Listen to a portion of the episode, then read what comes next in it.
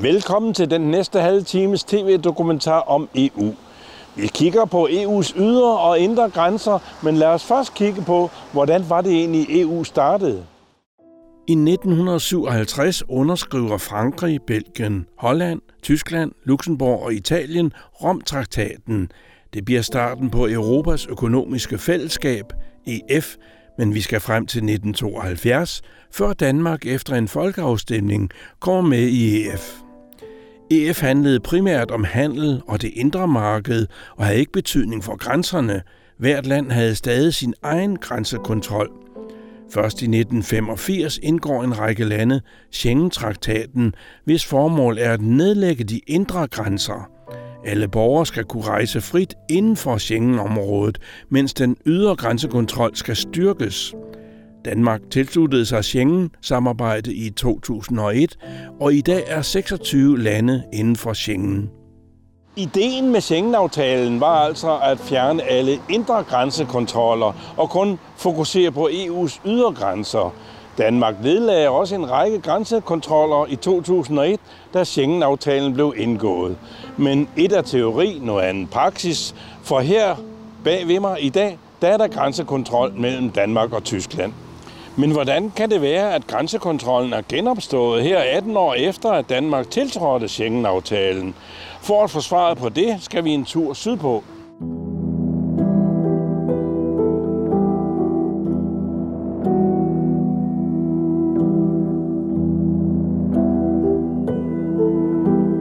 Taget 3.000 km sydpå til Sydspanien, Malaga, for at kigge på problemerne langs EU's ydre grænser. Her er det Middelhav, der skiller landene. På den ene side EU og Spanien, som er med. På den anden side Afrika med de store flygtningelande Libyen, Algeriet og Marokko. I dag ser her fredeligt ud i Malaga, men tilbage i 2016 kom en strøm af emigranterne sejlende over Middelhavet. Både flygtninge blev de kaldt. Folk, der flygtede fra krig og sult, og andre, der bare ville have deres familie med til det rige Europa. Man mener, at over 360.000 mennesker kom over Middelhavet som illegale flygtninge. Hjælpeorganisationen Røde Kors, Cruz Roja i Malaga, er i hyppig aktivitet, når både flygtninge er i havsnød uden for havnene her langs Spaniens sydkyst. Nu skal vi over besøge Cruz Rojas koordinator i Malaga, Samuel Linares, og høre nærmere om problemerne. personas, por ejemplo, en Málaga con vinculación laboral. I Malaga er der ca. 230 mennesker, som arbejder i Røde Kors. Men vores største ressource er de frivillige. Vi har i Malaga ca. 450 frivillige. De hjælper med mange forskellige ting. De hjælper, når bådene ankommer til kysten, underviser i spansk og tager ud om natten og giver mad til de hjemløse. Rejsen over Middelhavet kan være farfuld. Dårlige både og kyniske menneskesmugler koster hver år tusindvis af bådflygtninge livet. Helt ekstraordinært får vi sammen med vores tolk, Patricia Wilkenschild, lov til at komme på rundvisning i Røde Kors modtagecenter på havnen i Malaga. Vores guide er Lydia, der selv har været med til at redde bådflygtninge.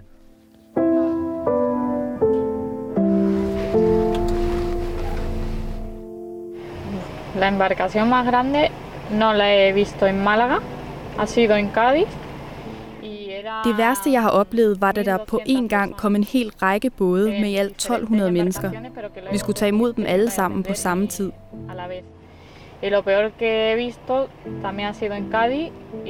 På en af bådene var de alle omkommet. Una llegada eh, toda de fallecidos. Bueno, eh, han sido especialmente el último, el año 2018. Særligt 2018 har været et meget hårdt år. Der kom rigtig mange immigranter til Sydspaniens kyster. Vi havde ikke ressourcer nok til at tage imod dem, men det er blevet bedre nu, så vi kan gøre vores arbejde ordentligt. Pues yo creo que para eso no te preparan. Simplemente lo, lo Det er noget, man ikke er forberedt på. Man bliver nødt til at fokusere på den positive del og gøre det bedste, man kan. no pensar en lo malo y pensar en todas esas vidas que Og så tænk på de mange mennesker, som det lykkes os at hjælpe. Malaga modtog over 30.000 flygtninge med både sidste år i 2018, og det er fem gange flere end året før. Bueno, creo que hemos, ahora mismo teníamos un gran desafío, que era disponer Den største udfordring, vi har haft, det, det var, at vi ikke havde infrastruktur nok til at tage imod dem. Vi var nødt til at bruge sportshaller og andre improviserede steder. Selvom der kommer færre flygtninge i øjeblikket, skal vi have kapaciteten, hvis behovet igen opstår.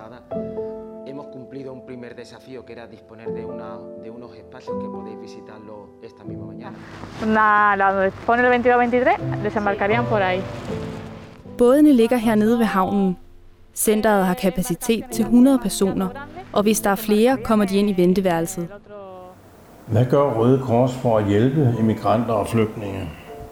Bueno, son dos, dos colectivos con tratamientos diferenciados. At tage imod immigranter og flygtninge er to forskellige processer. I forhold til immigranter, som kommer ulovligt ind fra kysten, så sørger vi for, at de får mad at drikke, bade og rent tøj. De får også mulighed for at kontakte det sted, de kommer fra, så de kan fortælle deres pårørende, at de er kommet godt frem.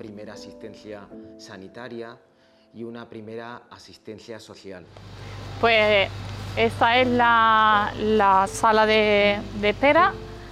Herinde får de mad, og deres temperatur bliver taget. Er temperaturen inden for det normale, tager de plads i stolene. Men er temperaturen derimod for høj eller for lav, kommer de ind til sygeplejersken eller lægen. Tanto hipotermia como hipertermia. Me preguntabas por las personas inmigrantes, con el colectivo de personas refugiadas, aquellas personas que solicitan refugio.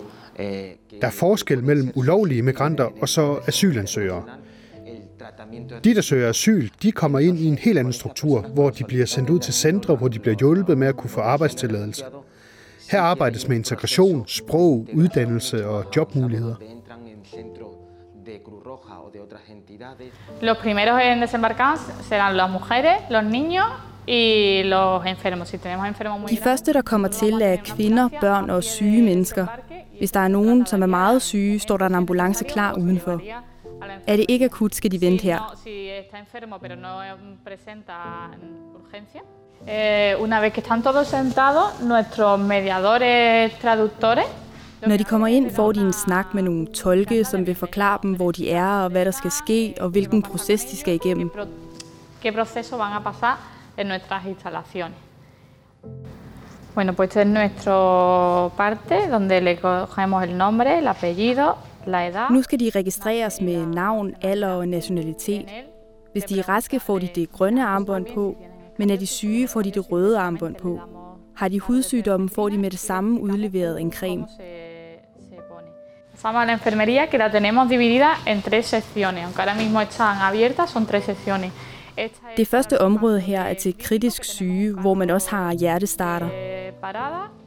Esta sería una zona mm, Her behandles alt fra alvorlige sygdomme til mindre sorg.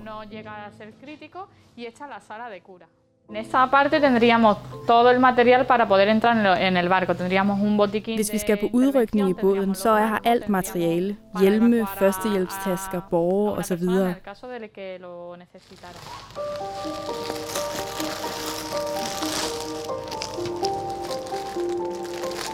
Alle bådflygtninge, der bliver bragt ind til Malaga eller andre havne i området, får udleveret et nyt sæt tøj og sko i modtagecentret.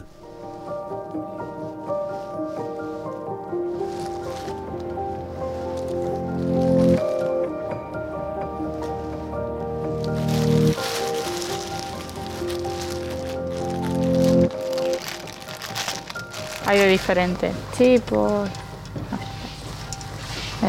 Eh. Vamos a la ducha, yo los enseño. Esta sería la ducha pequeña que tiene ocho. Herinde har vi otte brusekabiner.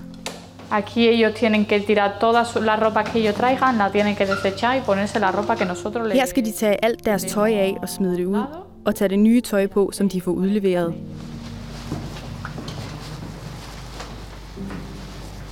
Esta sería donde tendríamos a los, a los pequeños. Det er så her, at børnene kommer hen, så de er lidt væk fra dramaet. Los peluches que tenemos son donados, por lo tanto todos los nenes que vienen aquí, todos 90 procent af de bamser, som er her, er doneret, og børnene får lov til at tage en bamse med, når de går herfra.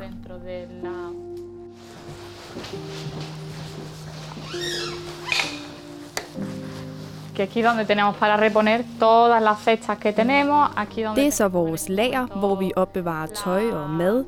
Alt tøjet, vi bruger, er nyt.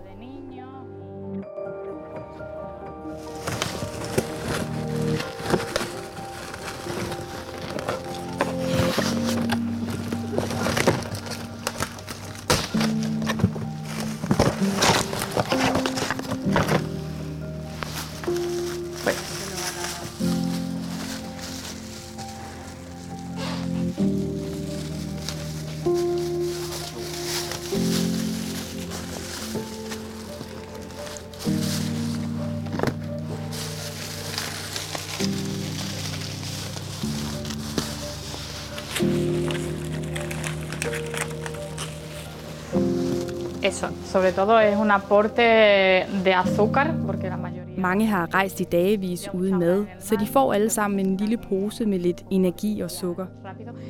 Es un aporte de azúcar para que ellos puedan seguir Gør EU efter din mening nok for at støtte de lande, hvor flygtninge ankommer til i EU, altså Spanien, Grækenland, Italien? Bueno, serían opiniones mías personales, no opiniones de, de Cruz Roja. En mi opinión personal, Min private holdning er, at der er en grund til, at migranterne kommer hertil. De kommer uden ejendele for at få et bedre liv. Det er hele Europas problem.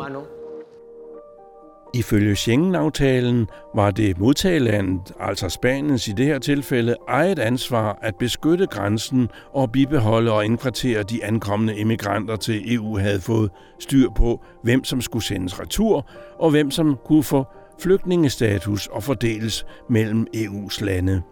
Men med flere tusinde kilometer grænser og de enorme menneskemængder måtte systemet kæmpe forgæves.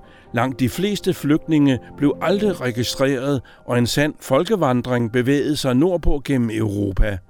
Flere steder så mange, at hele motorvejen måtte afspærres. Det resulterede i, at Sverige 4. januar 2016 indførte grænsekontrol og begyndte at afvise folk ved grænsen.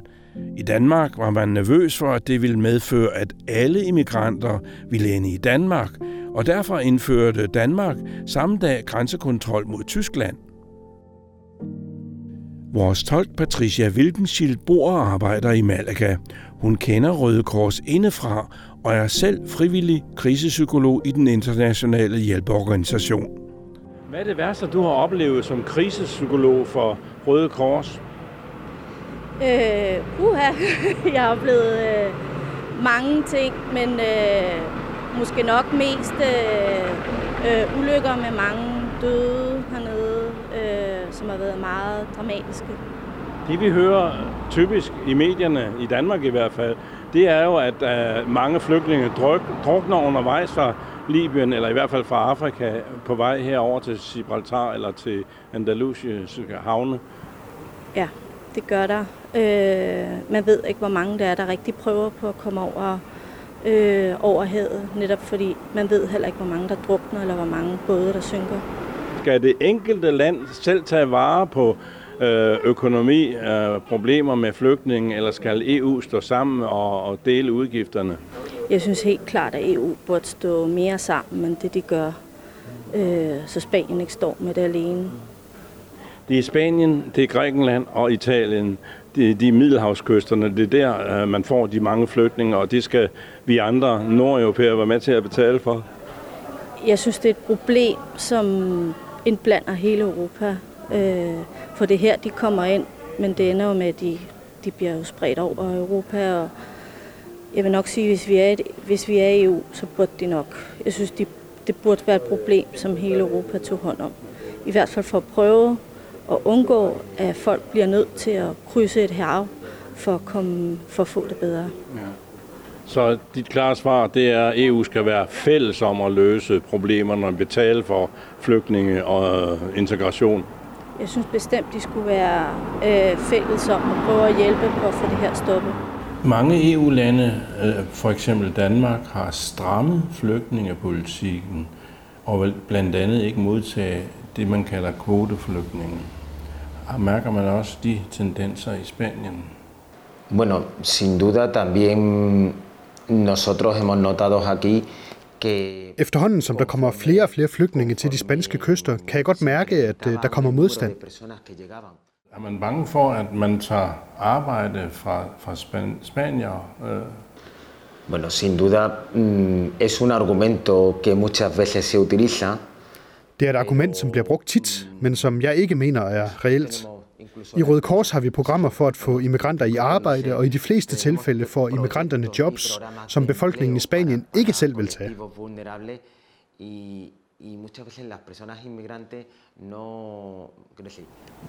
Bør EU efter din mening have en fælles flygtningepolitik, eller skal det flygtningepolitikken være op til de enkelte lande? Bueno, mi opinión, hay, a- a- doy mi opinión personal, no la opinión de, de Cruz Roja. En mi opinión personal, sin duda somos ciudadanos europeos para... Min private holdning er, at vi er en del af den europæiske union. EU skal stå sammen, både i det gode og det dårlige.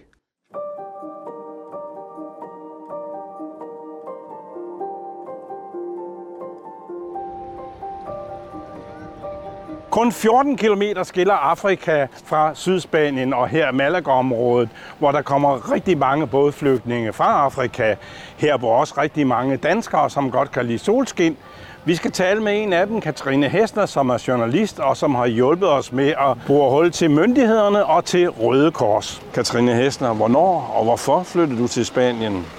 Jeg flyttede til Spanien i 2008, helt uplanlagt. Jeg skulle ned og skrive speciale, og så kom jeg til at blive. Jeg var lige hjemme og aflevere det, men øh, så, så har jeg været her lige siden. og arbejdet som journalist. Fortæl om dit firma, øh, mediefirmaet Spanien i dag. Øh, det startede egentlig som øh, noget radioudsendelse, men øh, udviklede sig så i takt med, at FM-båndet blev afviklet mere eller mindre.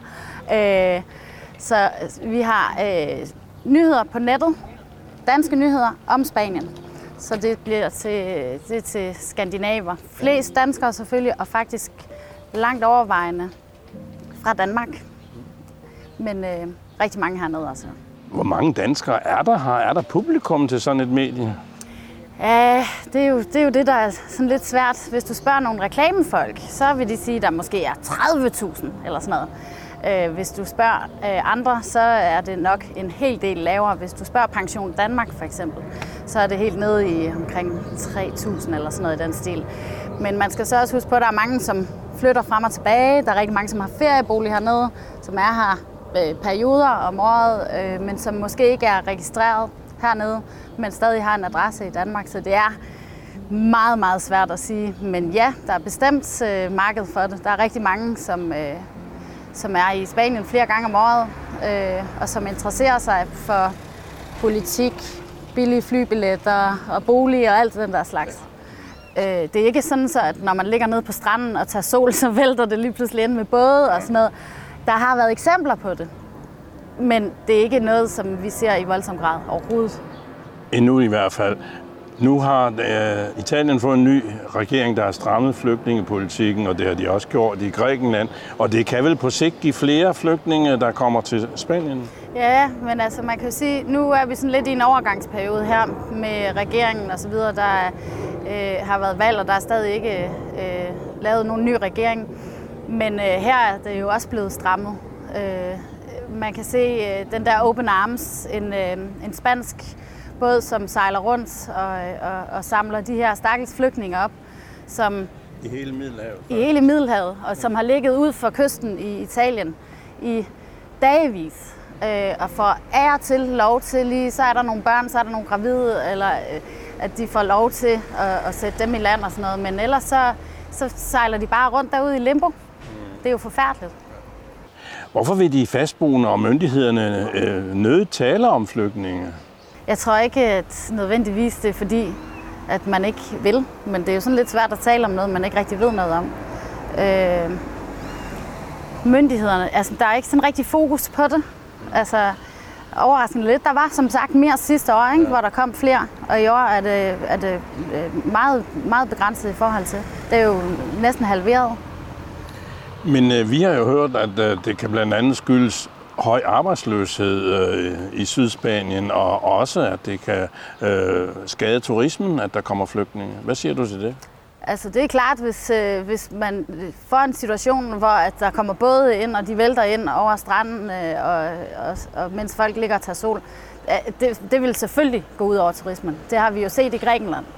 Øh, men altså som situationen er pt., så øh, altså, der skulle virkelig ske noget alvorligt, og så håber jeg godt nok, at, øh, at vi ikke kommer til at stå med det alene, Spanien. Ja, de kan jo øh, true, skal vi sige, beskæftigelsen, ikke? Altså tage alt det lavtlønsarbejde, der er i hele den kæmpe store frugt- og grønt industri i Sydspanien. Ja, altså der bliver også kørt meget fokus på det, ikke? Altså der bliver der faktisk, øh, der bliver det kørt mere fokus på det i den, øh, på den måde, at det er arbejdsgiveren, de går meget efter, ikke? Og så hjælper øh, immigranterne. Fordi det, der er jo nogle steder, hvor det, det er slavetilstanden nærmest. Altså, det hører vi jo om. Altså politiet, øh, Guardia Civil og Policia Nacional, de er ret, ret gode til at, at komme med succeshistorierne selvfølgelig ikke også. Men øh, jeg, jeg synes, det er i lavere grad i, i år, end det har været tidligere. Det, det må jeg godt nok sige. Skal EU have en samlet flygtningepolitik og dele udgifterne? Det kan du da tro, de skal. Helt ærligt. Det, det passer jo ingen steder hen, at vi sidder her, vi sidder her med sådan en kæmpe udgift. Og så, så, så øh, folk øh, sådan, øh, i, i, i Danmark, nej, vi, vi vil måske tage lidt mere en kvoteflygtninge nu, eller sådan, altså du ved, kom nu, tag nu noget ansvar, det er, fand, det er ikke i orden. Så det er egentlig overflødigt at spørge dig, om de enkelte lande skal klare sig selv. ja, det er rimelig overflødigt. Det, altså, det, det, kan ikke, det kan ikke være rigtigt. Altså, det her det må være øh, en af hovedårsagerne til, at vi har EU. Altså, vi må hjælpe hinanden. Skælder spanierne så ud på Danmark, Norge og ikke Norge, som ikke er med i EU, men Danmark og, og Sverige og England og Tyskland for eksempel, som værer sig ud og tager flygtninge? Øh, ja, ikke så meget. Danmark, det er jo ikke et voldsomt stort land. Det er mere Tyskland og, og Frankrig og sådan noget. De kan være sådan lidt, øh, lidt, lidt sværere på. Altså, det er ikke, øh, det er en stor, en stor opgave at stå med alene. Og øh, øh, omkostningstung, ikke? Ja. Flere lande her blandt Danmark har jo genindført den lokale grænsekontrol, altså for Danmarks vedkommende mellem Danmark og Tyskland, fordi de ikke mener, der er øh, styr på EU's ydre grænser. Hvad, hvad, hvad tænker du om den lokale grænsekontrol, som Danmark har indført? Jamen, helt grundlæggende, så synes jeg, at det er sådan lidt fjollet, ikke? Altså, fordi, hvad, hvad, hvad, hvad er tanken med EU? Altså, jeg kan godt forstå, at at man kan sidde og blive sådan helt svær over, at så kom der lige nogle 20 ind og sådan noget. Øhm, men altså igen, det må jo være en eller anden form for samlet opgave, som, som vi må lave, ikke? eller som vi må være fælles om. Så er det ikke rimeligt, at de sydeuropæiske lande øh, hænger på alle problemer med at håndtere flygtninge og immigranter, mens vi i Nord-Europa sidder og, og slipper for problemer? Nej, det er altså ikke. Det er slet ikke i orden. Synes du, EU burde gøre mere for at hjælpe med at bevogte de ydre grænser? Jamen igen, altså jeg synes, det er en fælles opgave, vi har. Altså, øh, og en, og en, en opgave, vi nødvendigvis må ja, løfte i fællesskab. Vi kan ikke sidde med, sidde med det hele selv hernede. Altså, og det er klart, du skal tænke på, der er 14 km, 14,1 eller andet kilometer herfra og til den øh, øh, nordafrikanske kyst. Ikke? Øh, det er altså ikke særlig langt vel? Så det er klart, altså der, hvis, øh, hvis der kommer sådan nogle krisesituationer igen, hvor det lige pludselig der er så stort pres på, så, så bliver man jo nødt til at, at være fælles om opgaven. Tror du, at flere flygtninge kommer til Spanien fremover? Det er jo meget svært at gisne om. Igen, geografien gør selvfølgelig, at øh, det er en sandsynlighed. Men øh, det er jo svært at spå om fremtiden øh, hvis der sker nogle, nogle, nogle store kriser rundt omkring, og det er der jo allerede, kan man sige, ikke også? Altså, så, så kan det da sagtens være, og så skal vi også være gearet til at tage imod dem. Mm-hmm. Det dur ikke, at de bobber rundt ude i en, i en båd, ude midt i Middelhavet, og ingen vil hjælpe. Hvad er løsningen på flygtningeproblemet i EU? det er svært, men jeg tror i hvert fald ikke, at det, altså, jeg tror, vi kan bruge udelukkelsesmetoden umiddelbart til at starte med, og så sige, at det handler i hvert fald ikke om, at vi skal øh, alt sådan noget hadretorik og lukke os om os selv, og vi er hinanden øh, nærmest, og vi skal ikke hjælpe, og bla bla bla. Prøv at vente den om. Altså, jeg synes, der er simpelthen så meget retorik lige for tiden, som jeg, jeg kan godt forstå, at man ikke føler sig velkommen altså som flygtning, og så sker der, altså så, så sker der det naturlige, så bliver der dannet sådan nogle her grupper, så bliver det også dem, og så får man ting, der ikke er rare. Altså det er klart, det er jo en reaktion på det, det, altså det samfund, man bliver placeret i. Og du kan jo se hernede, altså det er jo, det er jo faktisk også naturligt nok altså at snakke med dem, som taler dansk, og som man har noget kulturelt fællesskab med. Men det behøver jo ikke at være problematisk. Det er jo ikke problematisk. Det tror jeg, der er andre, der gør det til. Flere partier i Danmark er nu inde på, at øh, man kunne lave flygtningeopsamlinger eller lejre, eller hvad ved jeg, i øh, Nordafrika, eller de lande, hvor flygtningene kommer fra i øvrigt. Hvad siger du til det?